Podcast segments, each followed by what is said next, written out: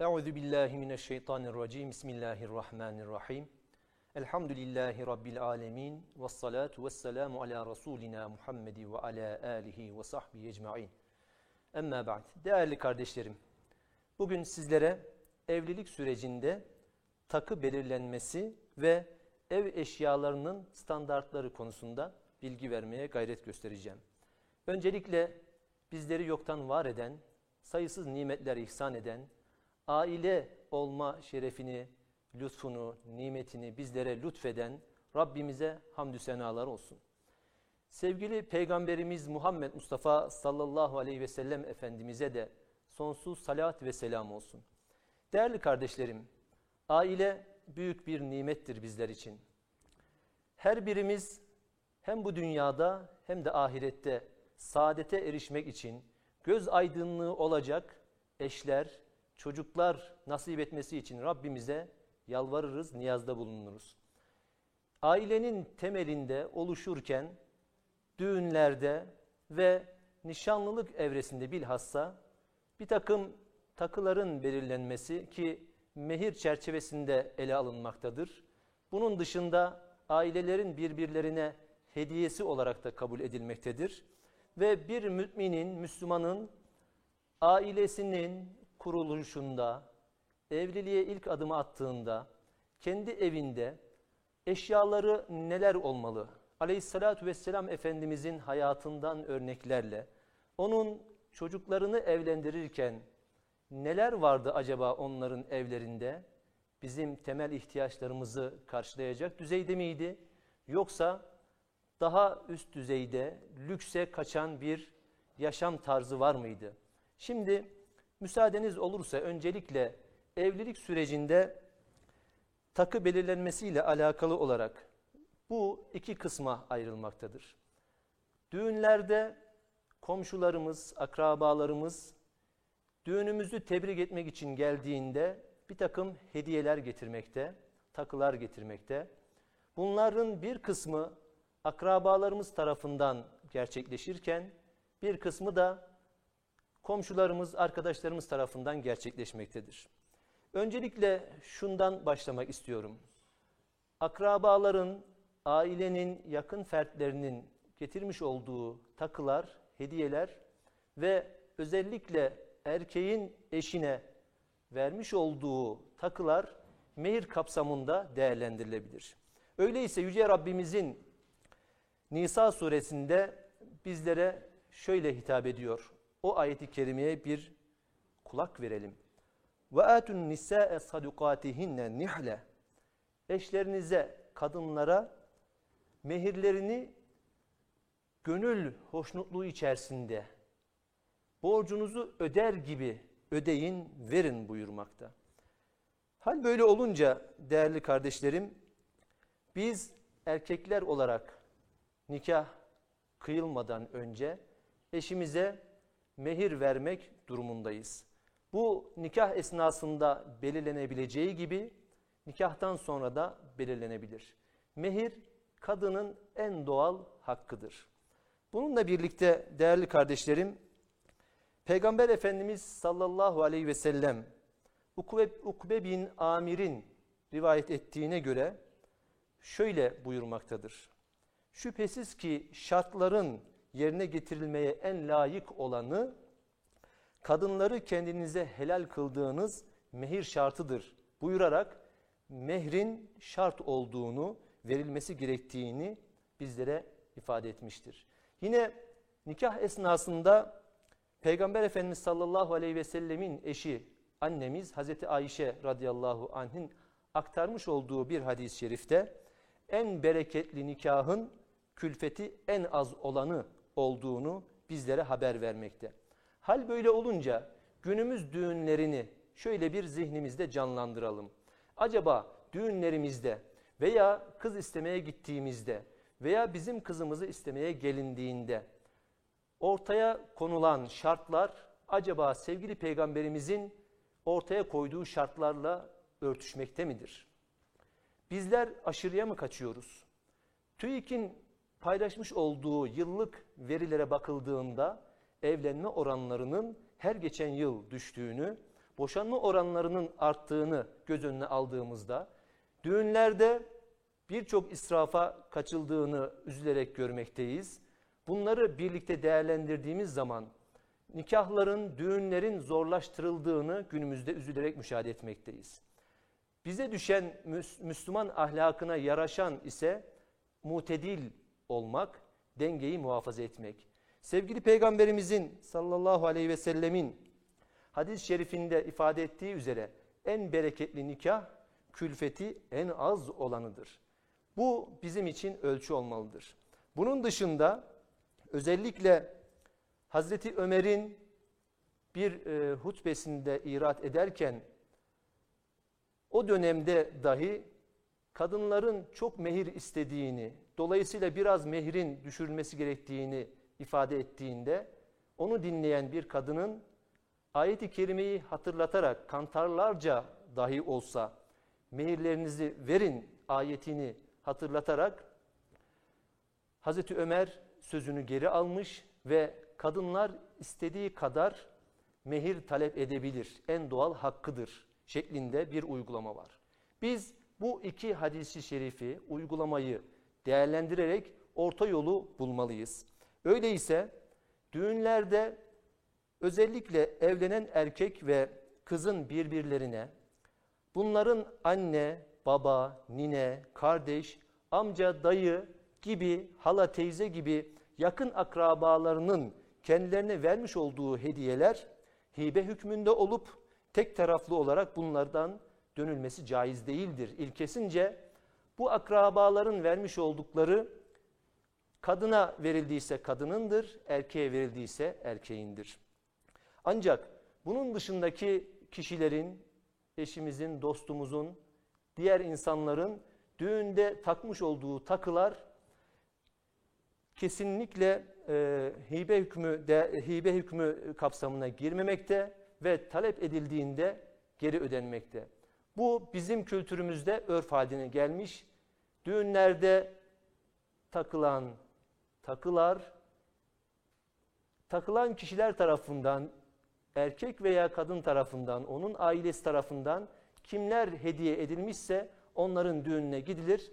Aynı şekilde e, hediyeleşme sünneti gereğince e, onun düğününde de bizler e, bu hediyeleri, takıları onlara hediye ederiz, takarız. Ve bu şekilde değerlendirildiği zaman değerli kardeşlerim, özellikle akrabalar tarafından getirilmiş ise bunlar hibe hükmündedir. Kime hediye edilmişse, takılmışsa kadına ise kadına, erkeğe takılmışsa, damada takılmış ise damadın e, efendim e, harcayabileceği şeklinde değerlendirilir. Bunun dışında damadın veya anne babasının geline takmış olduğu takılar ise örfen mehirden sayılıyorsa bu da mehir kapsamında değerlendirilmelidir. Hal böyle olunca düğün esnasında evlilik sürecinde ki takılarla ilgili iki durum ortaya çıkmış olmakta. Birincisi kadının en doğal hakkı olan mehirdir. Mehir kapsamında değerlendirilir. Damat tarafından veya onun anne babası tarafından takılmış ise bu takılar mehir kapsamında değerlendiriliyor ise örfen bunlar mehir kapsamındadır ve kadının en doğal hakkıdır. istediği şekilde harcayabilir. Bunun dışındaki akrabalar tarafından, eş dost tarafından hediye edilmiş olanlar ise onların düğün yapmaları halinde bizler de onlara aynı şekilde hediyeleşme sünneti gereği bizler de bu e, hediyeleri onlara vermiş oluruz. E, eğer düğün esnasında mehir konuşulmamış ise mehri misil devreye girer ve kadının akrabaları arasında bu teyzesinin kızı olur, teyzesi olur. Onlara ne mehir takılmış ise, ne mehir verilmiş ise o da kadının en doğal hakkıdır ve e, bu şekilde bir e, mehir belirlenir değerli kardeşlerim. Bununla beraber düğünlerde yapılan harcamalara bakacak olursak eğer özellikle sevgili peygamberimiz Muhammed Mustafa sallallahu aleyhi ve sellemin Müslümanın orta yollu olması gerektiği, harcamalarda, her türlü harcamalarında e, itidalli olması gerektiğini, israftan kaçınması gerektiğine dair birçok tavsiyeleri bulunmaktadır. Bize yakışan ise, mümin ve Müslümana yakışan ise, özellikle sevgili peygamberimizin tavsiyeleri doğrultusunda günümüzde ev, gençlerin evlenme yaşının da bir hayli geciktiğini göz önünde bulundurarak yine TÜİK'in e, paylaşmış olduğu veriler kapsamında erkeklerde ve kızlarda 26-27'li hatta 28'li yaşlara kadar ortalama olarak söylüyorum bunları.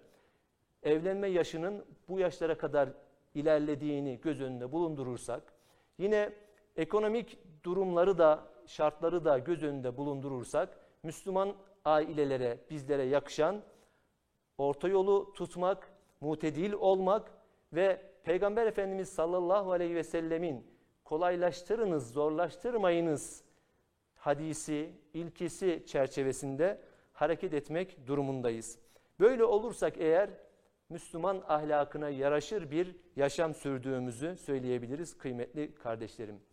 Ev eşyalarının standartları ile ilgili ise elbette bir ailede karı kocanın, çocukların, onların anne babalarının veya akrabalarının, dayısının, halasının, teyzesinin, yakın akrabalarının geniş aileden bahsedecek olursak eğer yaşayabilecekleri her ne kadar günümüzde aile yapımız çekirdek aileye doğru evrilmiş olsa da geniş evlerin olması insanca ve Müslümanca yaşama imkanlarını sağlaması açısından önemlidir. Mümin için, Müslüman için önemli olan ölçü nedir? Önemli olan ölçü insanca ve Müslümanca yaşayabilecek temel ihtiyaçlarını gidermesi. Düğünler yapılırken aşırı harcamalardan kaçınmalıyız. Bir ömür boyu mutlu olmak istiyorsak eğer, çocuklarımızı evlendirdiğimiz zaman bir ömür boyu huzurlu ve faizden, haramdan uzak bir şekilde bereketli bir yuva kurmalarını istiyorsak eğer, aşırılıktan, israftan, gösterişten, düğünlerimizde ve harcamalarımızda kaçınmalıyız. Aksi takdirde özenti çerçevesinde temel ihtiyaçların dışında düğünlerde ve ev eşyalarının alımında aşırıya kaçılırsa israfa düşme riskiyle karşı karşıyayız. Eğer evlendirdiğimiz oğlumuz kızımızın maddi imkanları da elverişli değilse faizli kredi kullanmak suretiyle 10 yıllarını, 20 yıllarını belki de faize, krediye, kredi borcunu ödemekle geçireceklerinden ailenin getirmiş olduğu Rum suresinde ifade edildiği şekliyle lites kunu ileyhe sükunete eresiniz, sekinet bulasınız, mutlu ve huzurlu olasınız diye kendi cinsinizden eşler yaratması şeklinde ve devamında ayeti kerimenin ve ceale beynekum meveddete ve rahme. Sizin aranızda sevgi ve merhameti var etmiş olması Allahü Teala'nın kendi varlığının delillerinden olarak zikrediliyor malumlarınız. İşte burada kastedilen huzur ötelenmiş olur, ertelenmiş olur. Allah muhafaza yuvalar kurulur ancak faizin getirmiş olduğu Allah muhafaza bereketsizlik gençlerimizi e, eşiyle birlikte, çocuklarıyla birlikte mutlu olmaktan, huzurlu olmaktan uzaklaştırabilir. Rabbim muhafaza eylesin. Böyle bir duruma düşmemek için biz sevgili peygamberimiz Muhammed Mustafa sallallahu aleyhi ve sellemin Hazreti Ali ile kızı Fatıma'yı evlendirirken geliniz onların çeyizinde, onların düğün masraflarında neler varmış, ev eşyaları nelerden oluşmaktaymış onlara bir bakalım. O dönemdeki anlayış ile günümüzdeki anlayışı bir mukayese edelim ve ölçümüzü buna göre belirlemeye gayret gösterelim. Hazreti Peygamber Efendimiz Hazreti Ayşe ile Hazreti Ümmü Seleme'yi çağırıyor yanına. Kızı Fatıma'yı gelin olarak hazırlamalarını ve Hazreti Ali'nin odasına götürmelerini tavsiye ediyor, söylüyor. Bunun üzerine de e, Hazreti Ayşe ile Hazreti Ümmü Seleme annelerimiz Hazreti Ali'nin odasına girip hazırlıklara başlıyorlar. Onları onların ağzından dinleyelim. Ne gibi hazırlıklar yapıldığını. Sonra diyor Hazreti Ayşe ile Ümmü Seleme annemiz ellerimizle iki yastık doldurduk. Yumuşak olması için de yastıkları biraz şöyle kabarttık. Daha sonra düğün ikramı olarak misafirlere kuru hurma ve kuru üzüm ile şerbet ikram ettik. Hazreti Ali ile Fatıma'nın düğününü anlatıyorlar. Sonra üstüne elbise asılacak ve su kabı asılacak bir ağaç parçasını getirip odanın bir kenarına koyduk.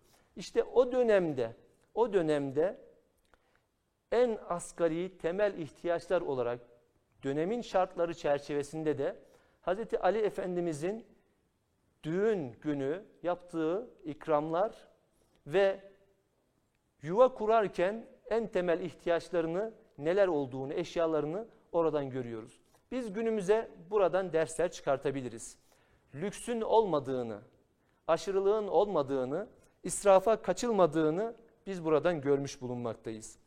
Yine o gün Hazreti Fatıma annemizin çeyizinde neler varmış bir bakalım. Bir parça kadife, su tulumu ve içi güzel kokulu izhır otuyla doldurulmuş bir yastık. Bu da Hazreti Fatıma annemizin çeyizi değerli kardeşlerim. Hazreti Fatıma'nın düğünü sade ve mütevazi bir düğündü. Böylesi bir e, mütevazi düğüne şahit olan Hazreti Ayşe ile Ümmü Seleme validelerimiz biz Fatıma'nın düğününden daha güzel bir düğün görmedik diyerek bu durumu içerisindeki sadeliği ve sadeliğin getirmiş olduğu zerafeti ve güzelliği bizlerle paylaşıyor. Öyleyse günümüzde de bizler kendimize ders çıkartalım ve aşırılıktan, israftan uzak duralım.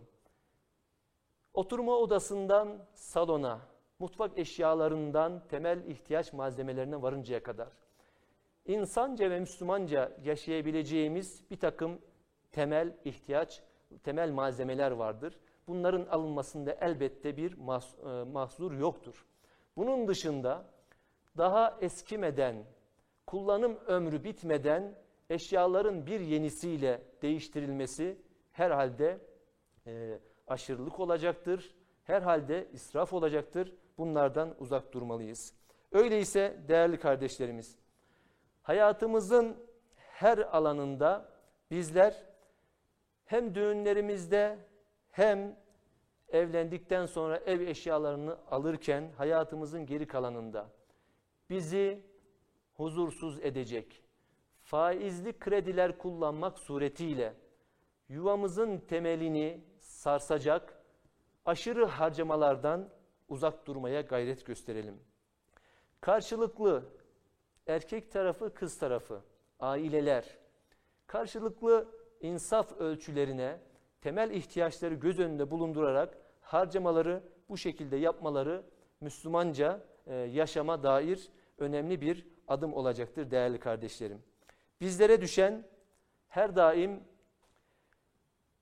Peygamber Efendimiz sallallahu aleyhi ve sellemin hayatını kendimize örnek almamız, sevgili Peygamberimiz Muhammed Mustafa sallallahu aleyhi ve sellemin kızı Fatıma ile damadı Hazreti Ali'yi evlendirirken, onların yuvasını kurarken en temel ihtiyaçlarını karşıladığını ve bizler de onları örnek alarak günümüz modern dünyasında modern hayatın dayatmalarına ezilmeden, onlara yenilmeden, nefsimize, gösterişe, riyaya kapılmadan düğünlerimizi insaf ölçüsünde mutedil bir şekilde gerçekleştirmeye, takılarda aşırıya kaçılmamaya, gösterişe düşmemeye gayret gösterelim. Evimizin eşyalarını alırken temel ihtiyaçlarımız ne ise onları ön planda tutup aşırıya kaçmamaya gayret gösterelim. Biz bunu sağlayabilir isek Peygamber Efendimiz sallallahu aleyhi ve sellemin hayat ölçülerinde onun kendi evindeki hepimiz biliyoruz siyer kitaplarından okuyoruz. Onun kendi evindeki en temel ihtiyaçları neyse bunun dışında devlet başkanı olmasına rağmen, peygamber olmasına rağmen lüksü onun hayatında görmüyoruz, görmemişiz. Bizim için örnek alacağımız kişi Hazreti Peygamber Efendimiz, onun damadı Hazreti Ali Efendimiz, Hazreti Fatıma annemiz, onların evleri. Rabbimiz her birimizin hanesini Peygamber Efendimiz sallallahu aleyhi ve sellemin kızı Fatıma ile Hazreti Ali Efendimizin hanesi gibi huzurlu, mutlu eylesin inşallah.